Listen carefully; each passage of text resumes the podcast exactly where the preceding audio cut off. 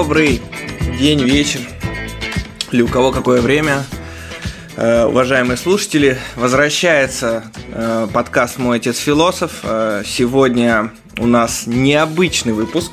Я вам сразу скажу, сегодня состоится тот самый выпуск, про который я уже много-много раз говорил и как, никак-никак не мог найти время и подходящих людей, которые к нам бы пришли в гости. И сегодня это свершилось. Сегодня у нас будет выпуск по литературе. И у нас в гостях замечательная Елена Тарасова. Э, добро пожаловать в подкаст, Елена, и спасибо большое вам, что уделили время. Я надеюсь, вы сейчас э, немножко представитесь, расскажете о себе, э, чем вы занимаетесь и ну, вообще как вы осуществляете литературную деятельность или какую-либо другую. Да, здравствуйте, уважаемые слушатели, здравствуйте, друзья.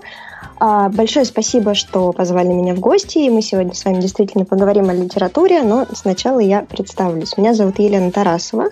Я веду э, телеграм-канал «Прочитала и написала», э, где рассказываю своим подписчикам о интересных книжках, в основном в жанре нонфикшн, э, но и про художественную литературу я тоже периодически упоминаю. Э, одна из таких фишек моего телеграм-канала в том, что я пишу не только о хороших книжках и почему их стоит читать, и какая в них польза, польза и что мы можем, а, что мы можем из них взять прямо сейчас и применить в нашу жизнь, но и, да, но и говорю о книжках, которые читать не стоит, вот, потому что ничем хорошим как бы эти три часа вашей жизни не станут. А, вот, канал я завела в марте 2016 года, и э, изначально э, он преследовал две цели. Во-первых, мне хотелось самой как-то зафиксировать свои впечатления от прочтения, э, какую-то именно пользу, чтобы не только прочитал, вдохновился и там угу. пошел, пошел завоевал мир, а что-то что сделал полезное и для других. И, во-вторых, канал э, я завела скорее для своих друзей, чтобы шутить с ними злые шутки про литературу и, в общем-то, э, рассказывать в том числе о книжках, которые так себе. И неожиданно для меня, по крайней мере, э, мои друзья рассказали своим друзьям, их друзья рассказали своим друзьям, и вот так вот канал мой и стал достаточно популярным. Сейчас его читают 5, около пяти с половиной тысяч человек, что-то в этом роде. Приличная цифра, на самом деле, да. То есть э, это очень замечательно, что вы таким образом э, продвигаете литературу в массы и вообще э, культуру чтения. Потому что сейчас я как раз я как раз хотел поговорить об этом, потому что я хотел вообще выпуск назвать таким образом, как поколение смотрящих и людей, которые очень мало читают. Я вот задам тебе, наверное, первый вопрос. Как ты считаешь, угу. действительно ли с появлением развлекательного контента в интернете, ютубов, э, я не знаю, даже уже телевизор не беру вообще, то есть ютубов и социальных сетей, э, вот книги как таковые перестали интересовать людей? Как ты считаешь? Um, и да, и нет. Я и согласна, и не согласна. Потому что, с одной стороны, да, количество соблазнов, э, на что, отвлечь, э, на что отвлечься, на что направить свое внимание, невероятно огромное. Это действительно и соцсети, YouTube, я не знаю, какие-то дурацкие ролики про котят. Ладно, котята хорошие. Ну, в общем, все что угодно, абсолютно все что угодно. И в этом смысле, конечно, книги проигрывают, с одной стороны. С другой стороны, у книг невероятное обаяние. Книги могут создать э, целый мир э, в собственной голове, не прибегая к услугам, э, я не знаю, кинопродюсеров, э, каких-нибудь режиссеров спецэффектов и прочих. То есть, с одной стороны, мы, наверное, действительно стали меньше читать.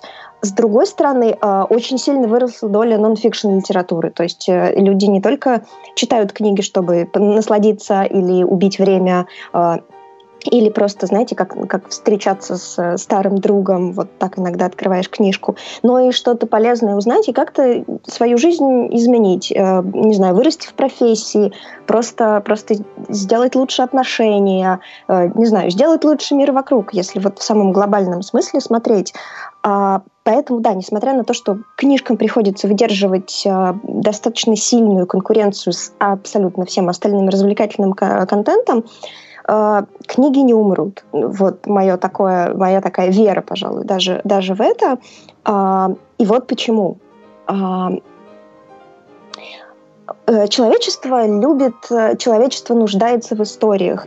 То, с чего мы начались, как разумные, разумные создания, это с рассказывания историй, э, с рассказа историй, и, и мы их рассказываем, и мы их слушаем.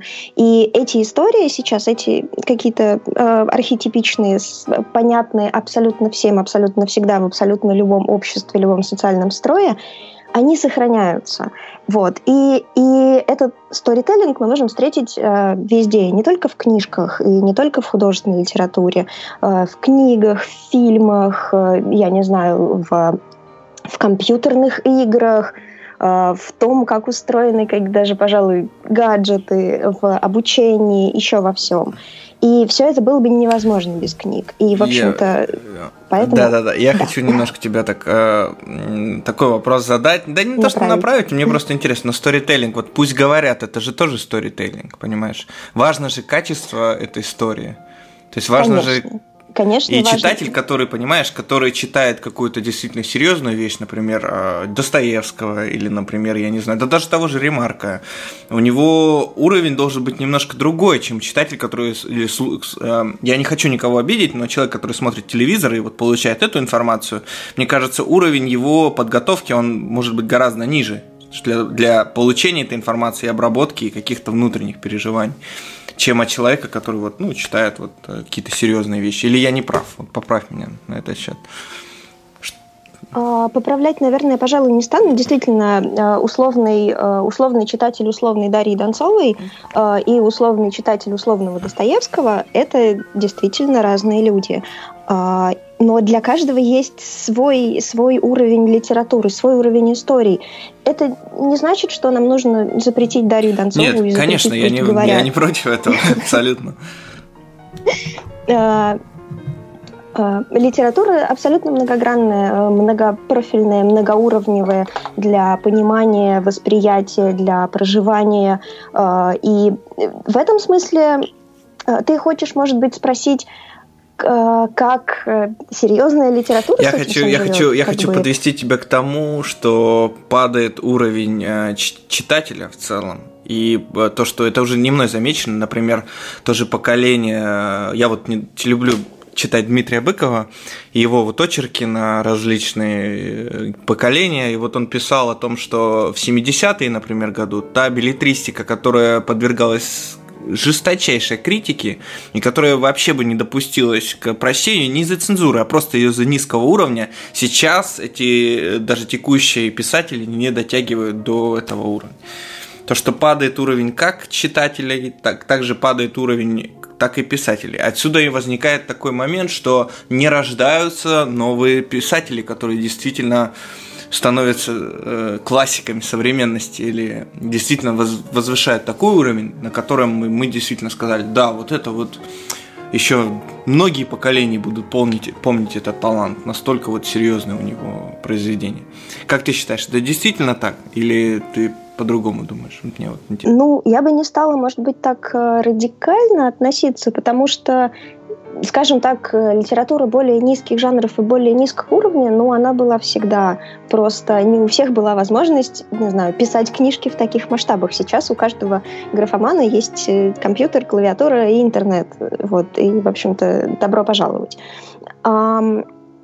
Скажем так, а, вот рассказ, рассказывание истории, сторителлинг, он перешел сейчас классики, те, кого будут помнить, и те, к произведениям которых будут возвращаться, они не только в литературе, просто это сценаристы, э, режиссеры, потому что это тоже их история, драматурги. Э, скорее литература, вот ее тот классический уровень, который действительно затрагивает, который проходит сквозь поколения, э, который затрагивает множество множество каких-то струн в душе меняет человека. Э, э, вот э, эти, эти литературные источники, они скорее просто расширились и распространились на немного другие сферы. Но это не значит, что классиков больше нет, и мы, в общем-то, обречены читать, ну, я не знаю, Сергея Минаева всю жизнь. Нет, это не так. И даже, да, и даже не, не только и не столько в перечитывании классиков. Еще такая у меня мысль возникла.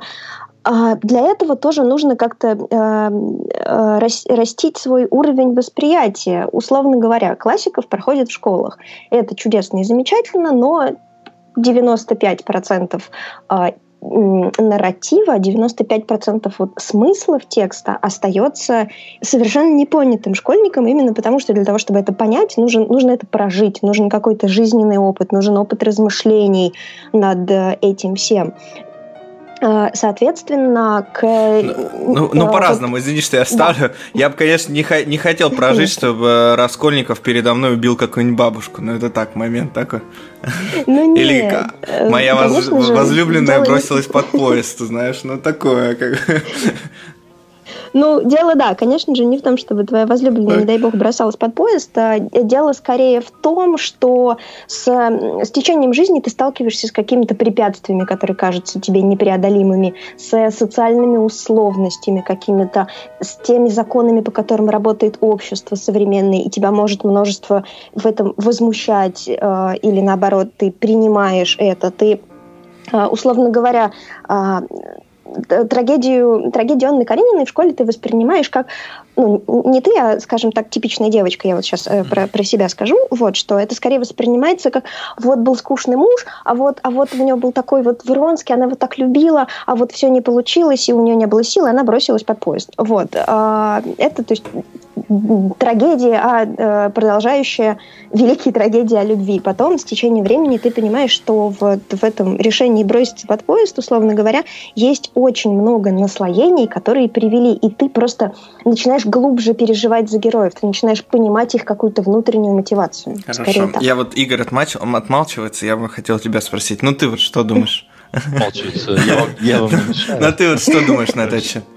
Ты, во-первых, меня не представил, а, что я участвую в самом начале. Понял, что этим подкастом э, новый сезон открываешь, да? В... Осень. Осень, ну, да. зима и, и угу. зима, весна. Понятно. Э, здравствуйте, уважаемые слушатели. Рад, что э, возобновляем наш подкаст, вот очередной сезон. Ну, а что сказать по существу? Очень, очень коротко. Э, ведь очень важно, вот сейчас у вас шел разговор э, Достоевский, да, допустим, Раскольников убивает эту старушку несчастную. Это же, по сути дела, детектив. Э, детектив, детектив как жанр, по большому счету, в литературе вообще детективов очень много. Но почему-то именно преступление и наказание, в общем-то, становится, знаете, такой классический ряд произведений. И мне кажется, связано даже больше не с тем, что рассказывают, а именно как это все рассказывается. И мне очень важно, допустим, в, в любом литературном произведении, к которому я приступаю, мне важен язык на котором говорит не, не в смысле русский, французский или немецкий, да, а вот именно язык э, как специфика литературной формы. Вот это самое главное, я считаю, потому что, э, как вы говорите, э, великое классическое произведение отличается от, э, скажем, графоманского или там среднего уровня да, произведения именно вот степенью обобщения э, проблемы, на которую выходит автор, а степень обобщения вот этой проблемы, то есть само содержание содержание, что э, рассказывается, это конкретный э, сюжет, он, безусловно, э, вот эта степень обобщения, она возникает за счет э, литературной формы, за счет эффекта литературной формы, который использует автор. И авторы отличаются даже не тем, что они рассказывают, потому что сюжетов, э, мы говорили об этом, сюжетов в такой, ну скажем, в общем плане, да, литературы, их не очень много по большому счету. Многие истории уже рассказаны по, по 10-20 там, миллион раз, да, пересказаны и рассказаны. Но писатели отличаются именно вот этой, своей спецификой языком. И это очень важно. Вот вы, Лена, говорили, что я хочу, чтобы вот изучение или там, соприкосновение с литературой делало людей лучше, чтобы они там, готовы были там, совершать какие-то хорошие поступки, то есть вообще как бы развивались да, в, именно да. Вот, позитивно а вот возникает вопрос, а как за счет чего вот это развитие возможно? Я считаю, это именно за счет того, что литературная форма, которая живет в содержании, в конкретном содержании, обладает вот этой деятельной силой. И когда ты соприкасаешься, то есть ты, э, ты по большому счету не просто вот читатель, как бы сторонний субъект. Когда ты смотришь передачу, ты, ты очень, очень многое воспринимаешь как чуждое тебе, как не твое. Но ты воспринимаешь, да, это содержание, отношения у тебя возникают к нему. Но когда ты читаешь, ты трудишься ты великий. Вообще читатель – это вот наряду с писателем. Писатель, безусловно, труженик. Ну и читатель – это великий труженик. Это очень серьезная работа. И очень тяжелая, кстати, работа, когда, когда ты читаешь. А почему возникает вот эта, вот эта работа? За счет чего? За счет того, что э, всякая литературная форма устроена э, таким образом, что она концентрирует в себе так называемое художественное мышление. То есть она уже обеспечивает это художественное мышление. Я имею в виду прежде всего литературные тропы и фигуры, и вот это сочетание удивительное у того или иного автора, оно и уникально в том числе. И тот тот или иной автор э, друг от друга, да, его отличает э, именно вот эта уникальность э, использованной формы. Поэтому вот Достоевский, вот если уж конкретно говорить, да, допустим, вы можете просто там прочитать, да, он же в сводках прочитал по поводу этого преступления. Там все, безусловно, там таким более-менее как казенным языком было описано, а он вот развил до э, высокой литературы, до такого мирового, мирового а вот а, а я, я вот помню просто фрагмент да, этого, этого произведения. Вот ты насчет опыта, да, э, Лена говорила насчет опыта, или Володя говорил насчет опыта. Я не хочу этот опыт переживать там, и так далее, раскольнический. А ведь там, смотрите, опыт в чем заключается?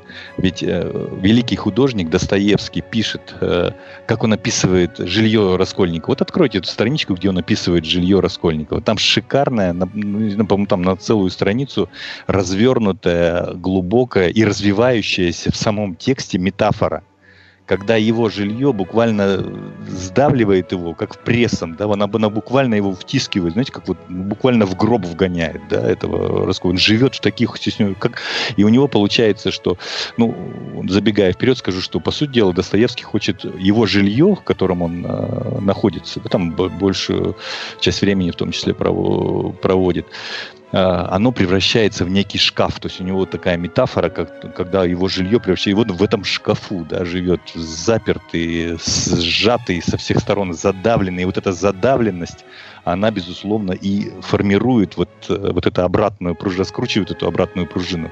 И вот э, если вы почитаете язык, э, то есть не, обратите внимание на язык э, Достоевского. Именно язык, я не говорю русский. Я думаю, что во всех великих языках, э, у которых вот, литература да, исторически за плечами богатая, это, это, эти, эти формы присутствуют и в немецком, и в английском, и в, и в испанском, и в французском языках. Это великие литературы. Я уверен, там и других тоже есть. И поэтому Э, и поэтому возникает э, не просто вот ты читаешь, а твоя мысль начинает работать. Метафора, метафора, по-гречески метаграница, а фора поток движение. То есть ты действуешь. Вот э, если э, вы хотите воспитать человека деятельного, который способен что-то делать, ну, нужно, нужно, чтобы этот опыт приобретал. Он же не может, у, извините, э, бегать и по всему миру и приобретать опыт. Ну, просто жизни не Это да. одной. А вот литература, она и позволяет. То есть, когда ты приобретаешь опыт именно вот этой, вот этой реконструкции мысленного творчества, сотворчества с художником, и чем мощнее произведение вот с этой точки, с точки зрения литературной формы, тем тем тебе, э, ну, скажем так, представляется больше да, возможностей. Давай, давай я тебя немножко остановлю на, этом моменте. Давай, Елень, дадим немножко сказать. Угу. Да, вот конечно, хорошее произведение отличается от плохого. Я потом вот еще будет, э, я еще как бы добавлю, вот, э, вот могу в качестве такого сравнительного анализа нескольких литературных произведений исторических. Э, все три писателя это не графоманы, то есть они оставили в литературе шикарный след. А тем не менее тему раскрыл... Каждый по-разному, да? Ну, скажем так, по-разному, но, но один ее вы, выш, вывел на уровень. Ну давай, давай мы немножко об этом тему. обсудим еще. Я, я просто ну, хочу давайте. Елене задать, задать да. вопрос, а то она заскучала немножко, наверное, да? Нет, лекция была полезная. Ну давай, давай, давай, ну, добавь, если у тебя есть что сказать. Uh, да, я безусловно согласна. Конечно, uh, способ выражения, вот он невероятно важен, и это uh, большая, большая радость, большое удовольствие, большое наслаждение текста именно, именно язык. Но я бы хотела добавить еще к этому саму фигуру писателя, то есть его личный конкретный опыт, я бы даже сказала, его величину и глубину. То есть э, знаете, есть, есть авторы, которые, которые прекрасно складывают слова в предложения, которые плетут из них, вот вышивают буквально словами, но за ними а, не стоит чего-то глубокого, то есть это не ощущается. Поэтому дело, наверное, не только и не столько в языке, сколько в очень удачном синтезе, когда и персона автора, его личная глубина влияет, его умение обращаться со словами, выбирать те нужные метафоры, нужные, нужные выразительные средства, чтобы передать, чтобы вот, вот этот вот раскольниковский шкаф, вот, например, а, дать прочувствовать читателю. И, конечно же, нужен подготовленный читатель, чтобы из всего этого вместе выросло что-то великое, что-то значимое, что-то больше, чем автор и читатель по отдельности. Вот что я бы хотела добавить.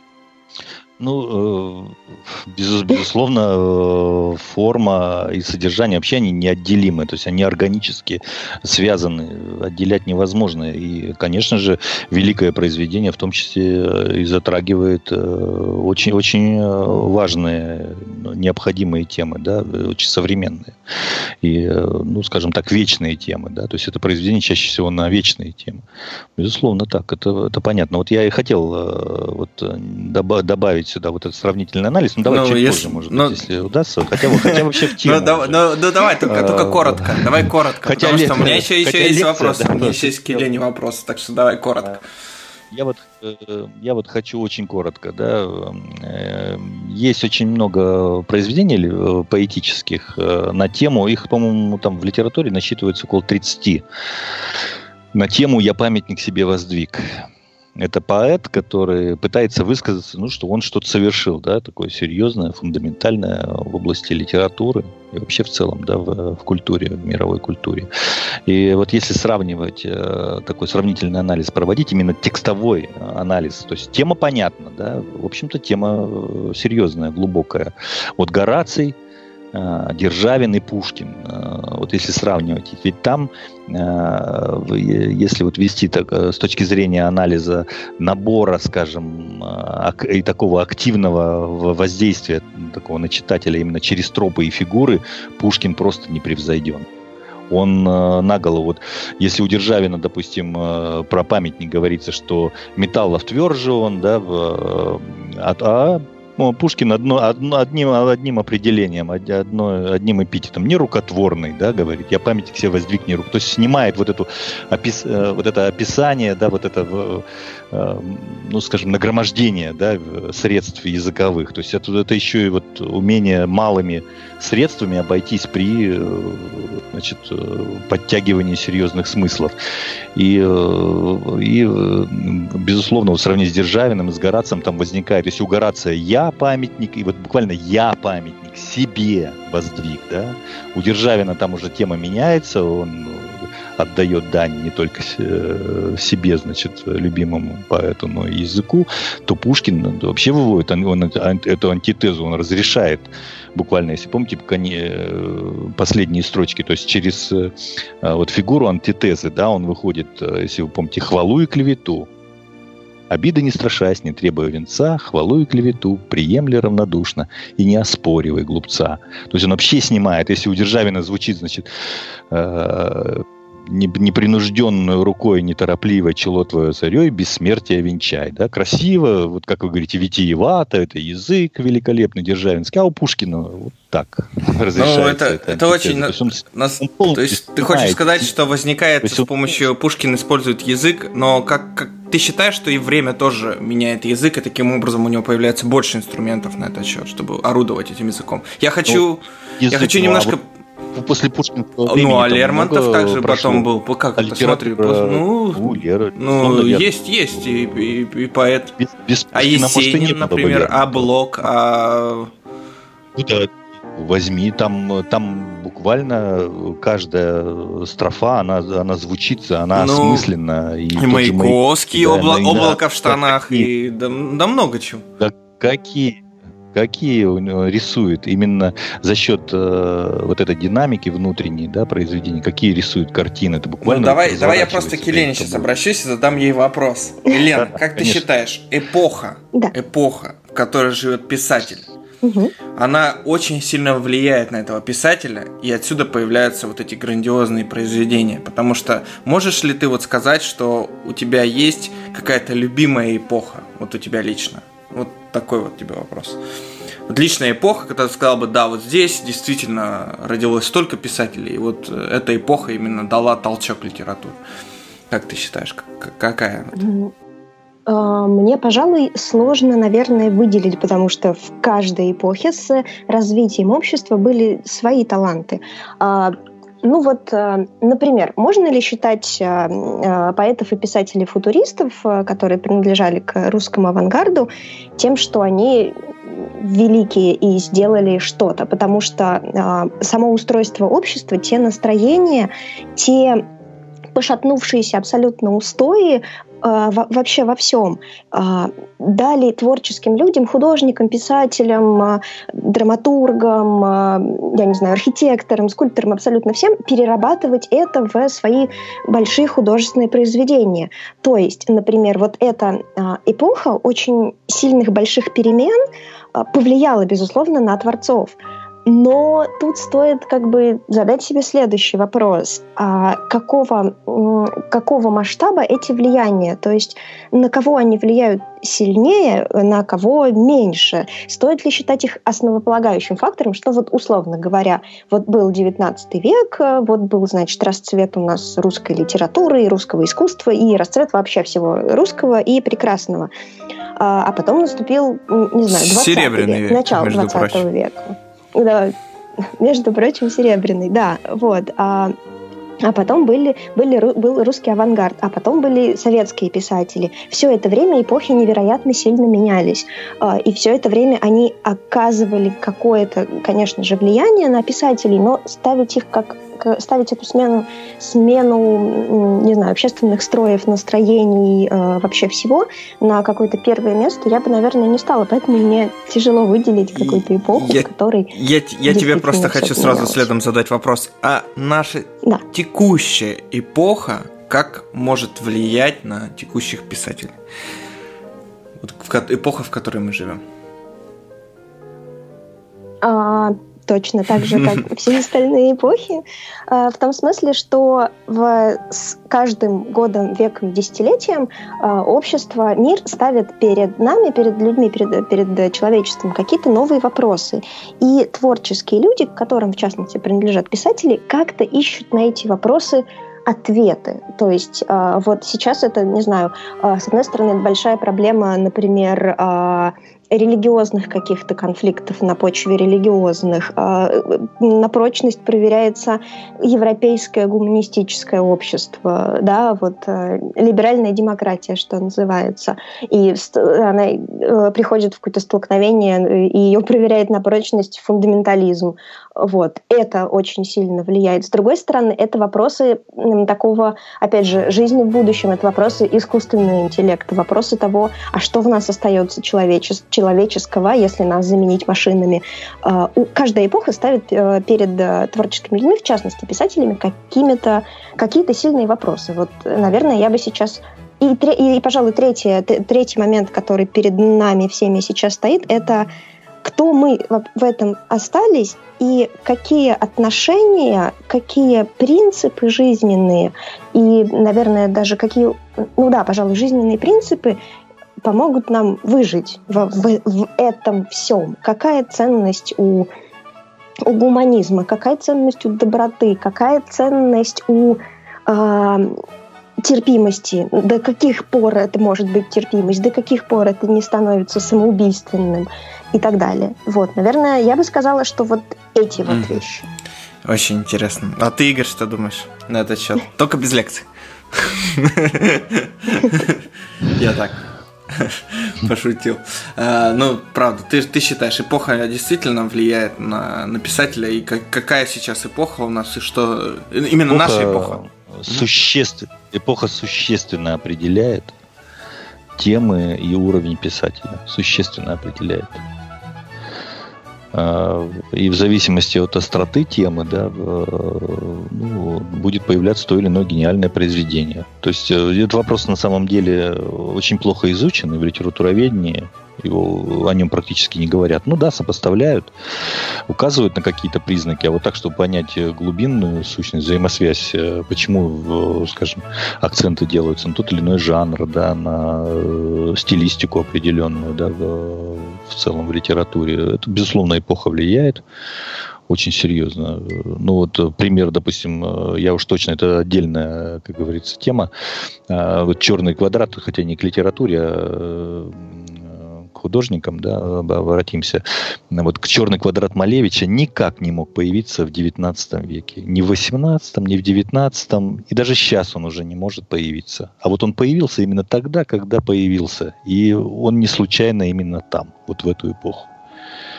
Эпоха начала 20 века, вот этот слом, о котором уже Лена говорила.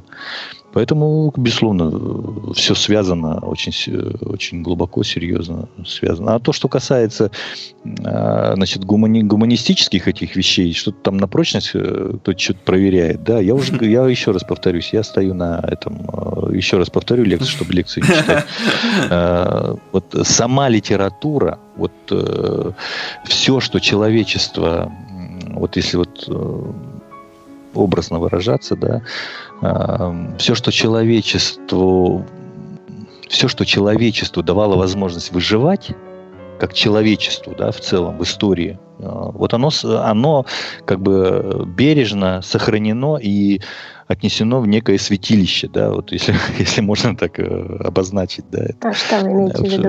Э, ну, литературу великую, тот, тот же Достоевский там, Поэтому не надо искать, э, знаете, как говорит э, в одной из сказок, э, у того, у кого там, у Гоголя, по-моему, тоже, да, у кого там черт за плечами, это про черт, а вообще у кого все, все, под, все под, ну, под ногами рассыпано, да, вот эти россыпи алмазные есть, а, а ты ищешь алмазы там где-то в облаках витаешь, да, и призываешь какой-то гуманизм.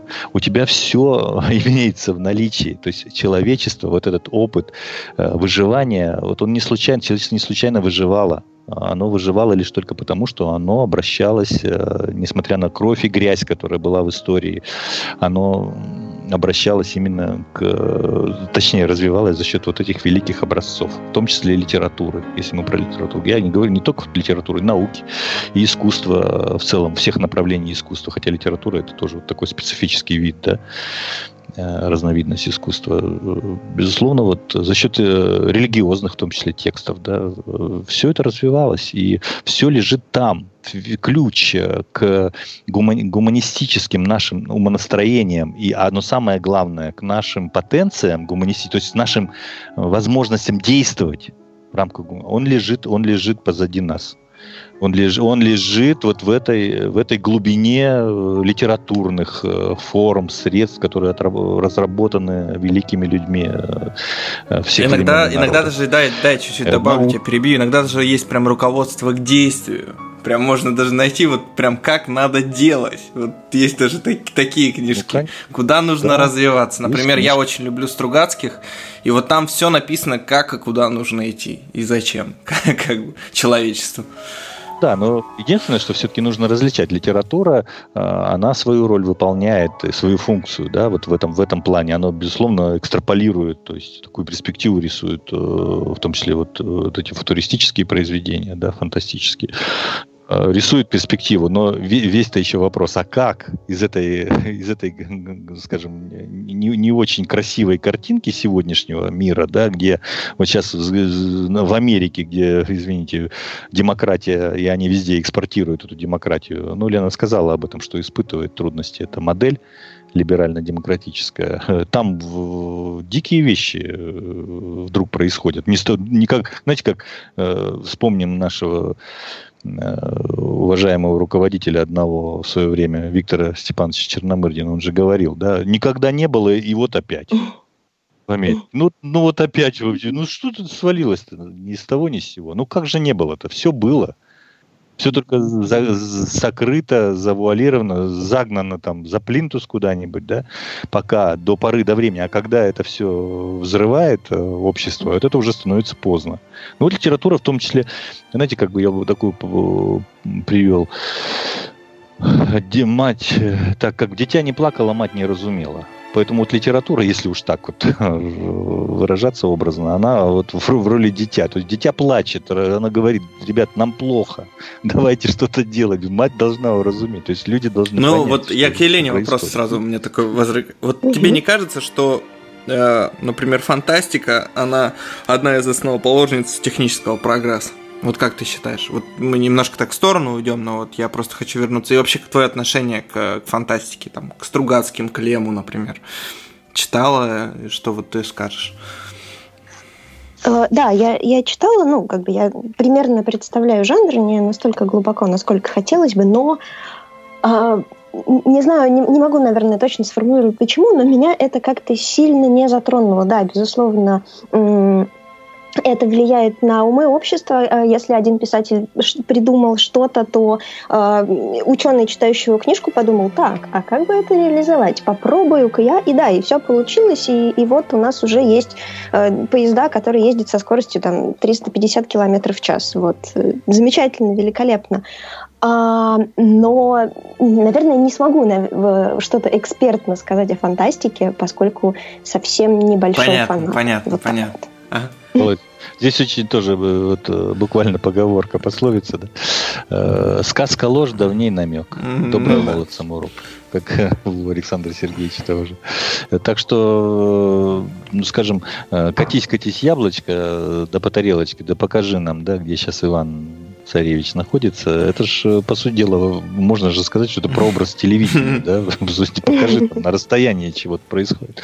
Ну, ну, конечно же, сказка, ну, мечта, да, у людей. Без... А вот такую прямую связь, вот какую ты, может, нарисовал, что вот писатель э, написал, и тут же, значит, э, изобретатели бросили. Не, ну, я думаю, я, мне, мне, мне, знаешь, у меня такое мнение, я думаю, что просто в обществе эти идеи заложены, они витают, и писатель их отражает э, через себя. Как конечно, раз. Таких конечно, примеров конечно, миллионы. Да. Особенно вот, например, пример даже не только, ну, Рейд Брэдбери, э, Фаренгейт, да, там, Жюль Верн. Жюль, Жюль Верн, э, да, классический То есть пример. Стругацкие, например, они писали еще. Конечно, ну, да. я, с тобой, я с тобой согласен, что это в воздухе витает, это некая идея, изобретение, мысли какой-то, какого-то технологического прорыва, и оно выражается у писателя определенным образом, а потом оно находит, да, свое выражение уже в материальном мире, в ну, технологичном. Ну, да. И да, так оно Давай небольшой блиц, Елена, проведем с тобой. Ты не, ты не против? Ты не угу, против? Давай. А, ну хорошо. Конечно. Хорошо, Я давай. А, такой блиц, а, очень быстрый вопрос, быстрые ответы. А, три твоих самых любимых книги. Um, хорошо. Uh, выбор будет странный, но тем не менее. Это uh, Фенни Флэг, американская писательница, и ее произведение на бензоколонке «Только девушки». Um, это Макс Фрай, современный очень э, известный писатель, которого не стоит путать со Стивеном. И мне, наверное, сложно выделить оттуда, но пусть это будет «Сказки старого Вильнюса», допустим. А, эта книжка. И третья книжка, наверное, это Конан Дойл, а, собственно, рассказы о Шерлоке, записки Шерлока Хорошо, я тогда тебе задам следующий вопрос. А, если бы ты вот прямо сейчас встретила а, Конан Дойла, что бы ты ему сказал? А давайте посмотрим сериал BBC-шный. Скажите, как вам, что вы вообще думаете по этому поводу? Э, да, пожалуй, спросила бы сначала это. Вот. А потом бы, а, наверное, спросила, как ему удалось создать героя, который настолько сильно перерос и автора, потому что Конан Дойля, по крайней мере, в России знают все в основном как создателя вот саги и эпопеи про Шерлока Холмса, несмотря на то, что он сам лично считал его побочным таким результатом своей деятельности, говорил, что вот эти вот дурацкие детективчики отвлекают внимание читателей от моей настоящей литературы, отвлекают меня от написания этой настоящей литературы. Вот. Но, тем не менее, э, персонаж Шерлока Холмса и доктора Ватсона, и и всех вот э, сопутствующих героев и злодеев э, в, в, в, в этом произведении, они настолько живы и настолько, настолько глубоки, что их не зря о них снимают э, сериалы, фильмы, и все это продолжается, и каждый раз открываются какие-то необычные грани. Вот, поэтому я бы спросила, Но мне кажется, там еще сработал вот этот вот прием тандемов в литературе. Он тоже потом уже начал набирать популярность в 20 веке. Тот же Остап Бендер, да? То есть знаменитый вот да. этот вот тандем, когда два противоположных героя действуют сообща, это тоже очень интересный прием. Я думаю, он как раз на этом очень много очков себе и заработал. То есть, я не знаю, может, до него тоже там кто-то был, я не настолько осведомлен, но вот именно вот этот прием как раз э, дуэтов, он очень интересно сыграл роль. Ладно, следующий вопрос. Это вот книга, после которой, после прочтения которой ты вот сказал, да, я теперь другой человек. Книга, которая тебя вообще абсолютно поменяла. Как ты считаешь? Сложный вопрос. Um, не уверена, что смогу на него ответить в формате. Ну, нет, продав... нет, у нас есть еще время, можешь продолжать, как бы. Да, а, пожалуй, мне...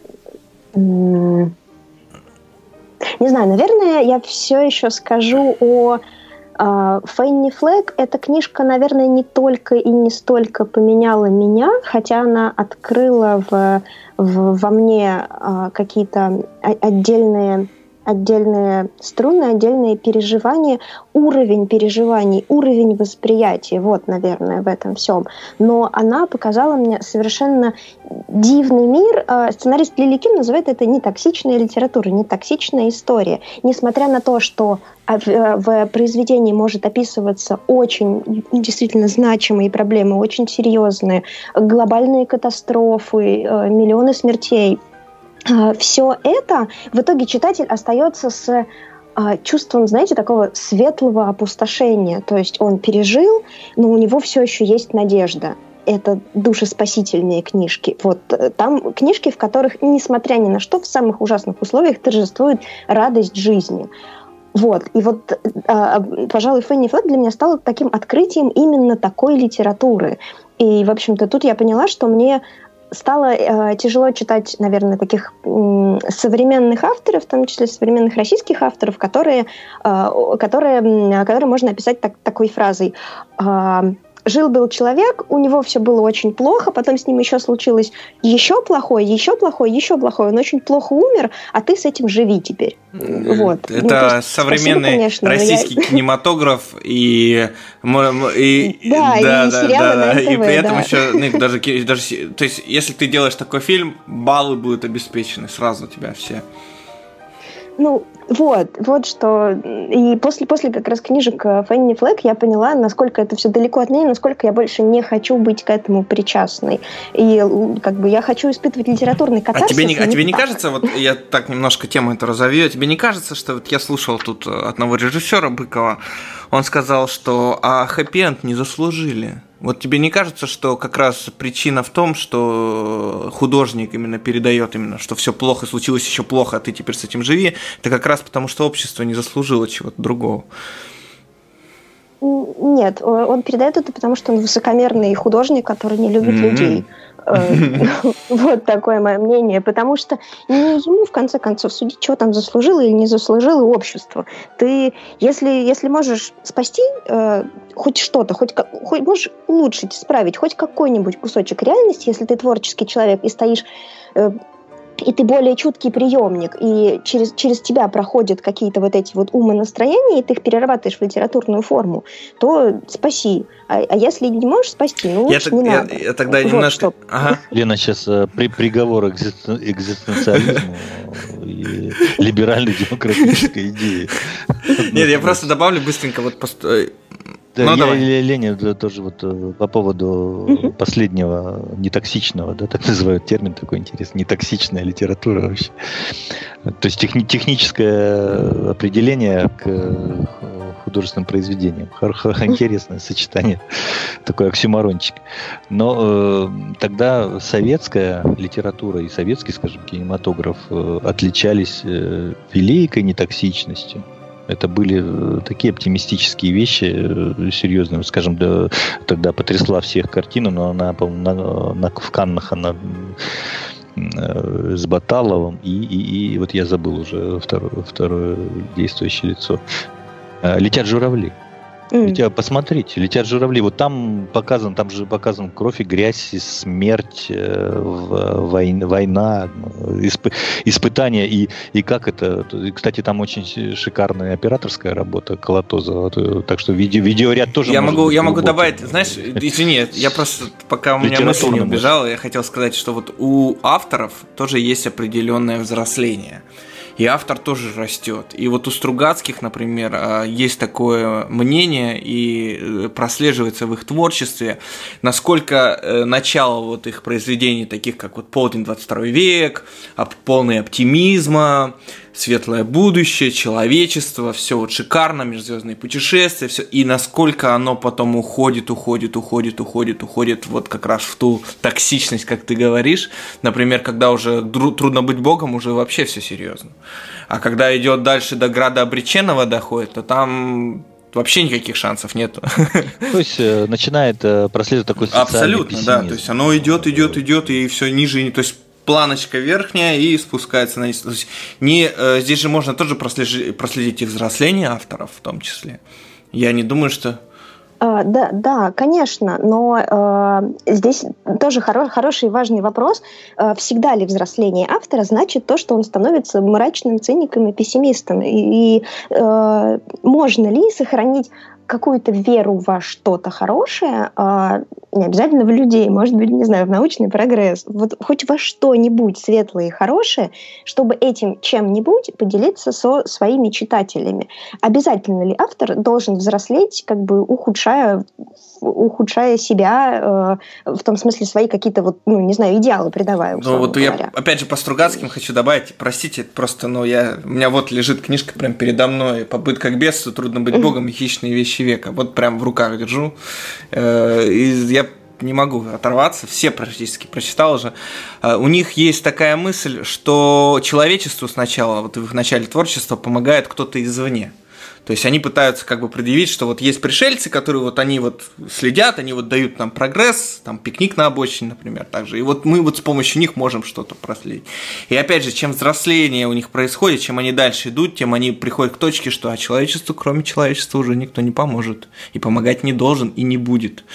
И вот это вот тоже интересные мысли как бы в этом направлении, что они э, взрослее эволюционируют и как бы ставят действительно актуальные вопросы перед обществом в том числе. Владимир, кстати, вот со Стругацкими, мне кажется, это вот мое мнение, что вот это как раз пример связи э, времени, в рамках которого творит э, писатель с его произведениями. Да, с, ну, с космические тем, путешествия, первый полет вот, человека. Если, да. если возьмете, если ты возьмешь начало, да, вот первый полет человека, э, что это 57 год, первый спутник, полет человека, вообще начало, конец 50-х, да, и послевоенная вот эта эпоха, она знаменована оптимизмом. Оттепель Давай даже так. Ну, серьезным. Оттепель это, это один момент. И вообще как бы такое пробуждение мощных э, гуманистических сил, которые вот должны восстановить, во-первых, все, что было уничтожено, а во-вторых, как бы двинуться там дальше, безусловно. Поэтому и отклик такой, такие произведения начинают возникать. Они, знаете, они такие романтич, романтические, что ли, произведения. И совпало, да, молодость, это тоже такое время романтики. А потом это уже переходит в реализм такой, а потом в такой глубокий, серьезный, я не говорю про социалистический реализм, это отдельная э, тема, а вот вообще в реализм, э, то есть они постепенно уходят в реализм, а потом в такой социальный пессимизм, что Ну, ли. то есть, Елена, Елена, ты вот, больше веришь в светлое будущее, чтобы автор давал надежду, и чтобы человек, читая книгу, сказал, да, ну вот, конечно, все плохо, но, блин, будет все нормально вообще. Ну, да, да, пожалуй, это, да. Так человек устроен. Нормально. Это нормально. Понятно. А вот еще, Лене, можно такой вопрос. Э, вот она вначале сказала, что нон-фикшн, э, вот что это такое, так как бы по, определению. И я так, я так понял, что это такая своеобразная э, форма, ну или разновидность литературной критики, да? Вот подробнее. Да, можешь такое? рассказать нашим слушателям в том числе. Дело, да, ваше, и что такое интересное там Ну, на самом деле не сказал бы, чтобы это именно критика, это, ну, как бы нон-фикшн, не художественная литература. Вы, вы же сказали, что мы относимся, вот говорим, что не надо читать это произведение. Это же критика, безусловно. А, в этом смысле, в этом смысле, да, конечно, конечно, да. Конечно. А, пожалуй, моя одно из таких каких-то важных вещей это литература, которая позволяет а, сделать жизнь получше и попроще в самых ее разных проявлениях. А, я имею в виду нон-фикшн литературу, начиная от каких-то книжек про личную эффективность эффективность, про то, как организовать свое время таким образом, чтобы хватало времени на жизнь, а не только на работу. А, а, и, пожалуй, продолжая не э, знаю, книгами о том, что интересно искусством, а, я не знаю, музыкой, еще что-то. Книга, книга «Путь к успеху» – это как раз вот э, нон-фикшн, да? Ну вот да, Non-fiction, да вот. это одно, ну, одно, ну, из, а, одно из направлений нон-фикшена, вот как раз такой self-help, ну, если мы продолжаем говорить. Э. Но, но нон-фикшн, если переводить, это но, non, это что означает? Э, не художественный. Fiction это художественное, да, это не художественное. То есть все, что относится к саморазвитию, к росту личностному. Но, но, non это отрицательное, потому что... Да. То есть то, что ты там, случае, вот, да. Э, например, философию, вот как ты думаешь, можно отнести к нон-фикшену? Хороший вопрос. А, зависит от, опять же, темы. А, допустим, а, не знаю, критику чистого разума тяжеловато отнести к нонфикшену, а вот какого-нибудь, а какое-нибудь исследование, какое-нибудь исследование про то, как связан мозг и сознание, пожалуй, можно отнести к нонфикшену. Ну, понятно. То, что все, что техническая литература, в том числе, это тоже, да, туда относится. Ну, технически, например, я вот читаю книжки по языку программирования какому-нибудь. Это нон-фикшн? Это скорее специализированная ну, книжка понятно, про язык программирования. То есть, скорее больше к такой, ну, к учебной, а. что ли. То есть, э, получается, это своеобразная еще форма популяризации каких-то да. научных, да. и технологичных идей и в том числе из области художественного. Но ты читаешь, ты читаешь больше нон-фикшн или fiction? Как у тебя в процентном соотношении это? А, наверное, 60-40 и больше к нон-фикшену. Именно потому, что в свое время с художественной литературой я столкнулась как раз с, с тем, что мне очень тяжело воспринимать вот это вот, когда кругом боль, тлен и безнадега, а ты с этим живи.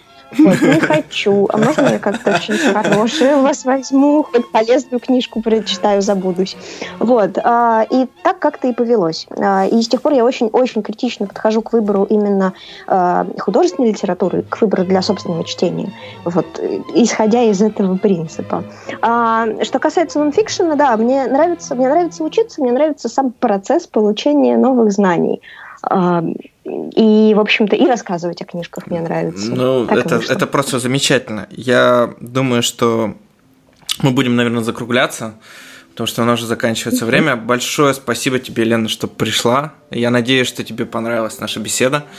И... Э, Лен, мы, мы, мы вас не очень утомили, да, лекции, лекционные? Нет, я же говорю, мне нравится учиться и нравится получать новые знания. Да, да, спасибо большое вам. Мне, безусловно, очень понравилось, а, и я буду рада пообщаться еще на литературные темы. Или, например, если будет у вас подкаст про русское искусство, то да, да, конечно, мы, мы, да, мы будем это делать.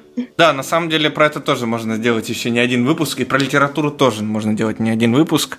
Я очень тебя еще раз благодарю, что ты пришла. Спасибо, Игорь, тоже, что мы все собрались, там нашли время, записались.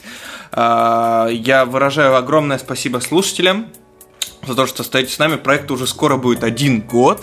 Это довольно серьезная дата, на самом деле. Мы вот решили открывать новый сезон совсем с такого вот выпуска, совсем с другого выпуска. Закончилось лето, и будем, будем делать больше выпусков, связанных вот с живописью. Очень хорошая тема. Я думаю, мы с Еленой сделаем еще один выпуск по живописи. Обязательно.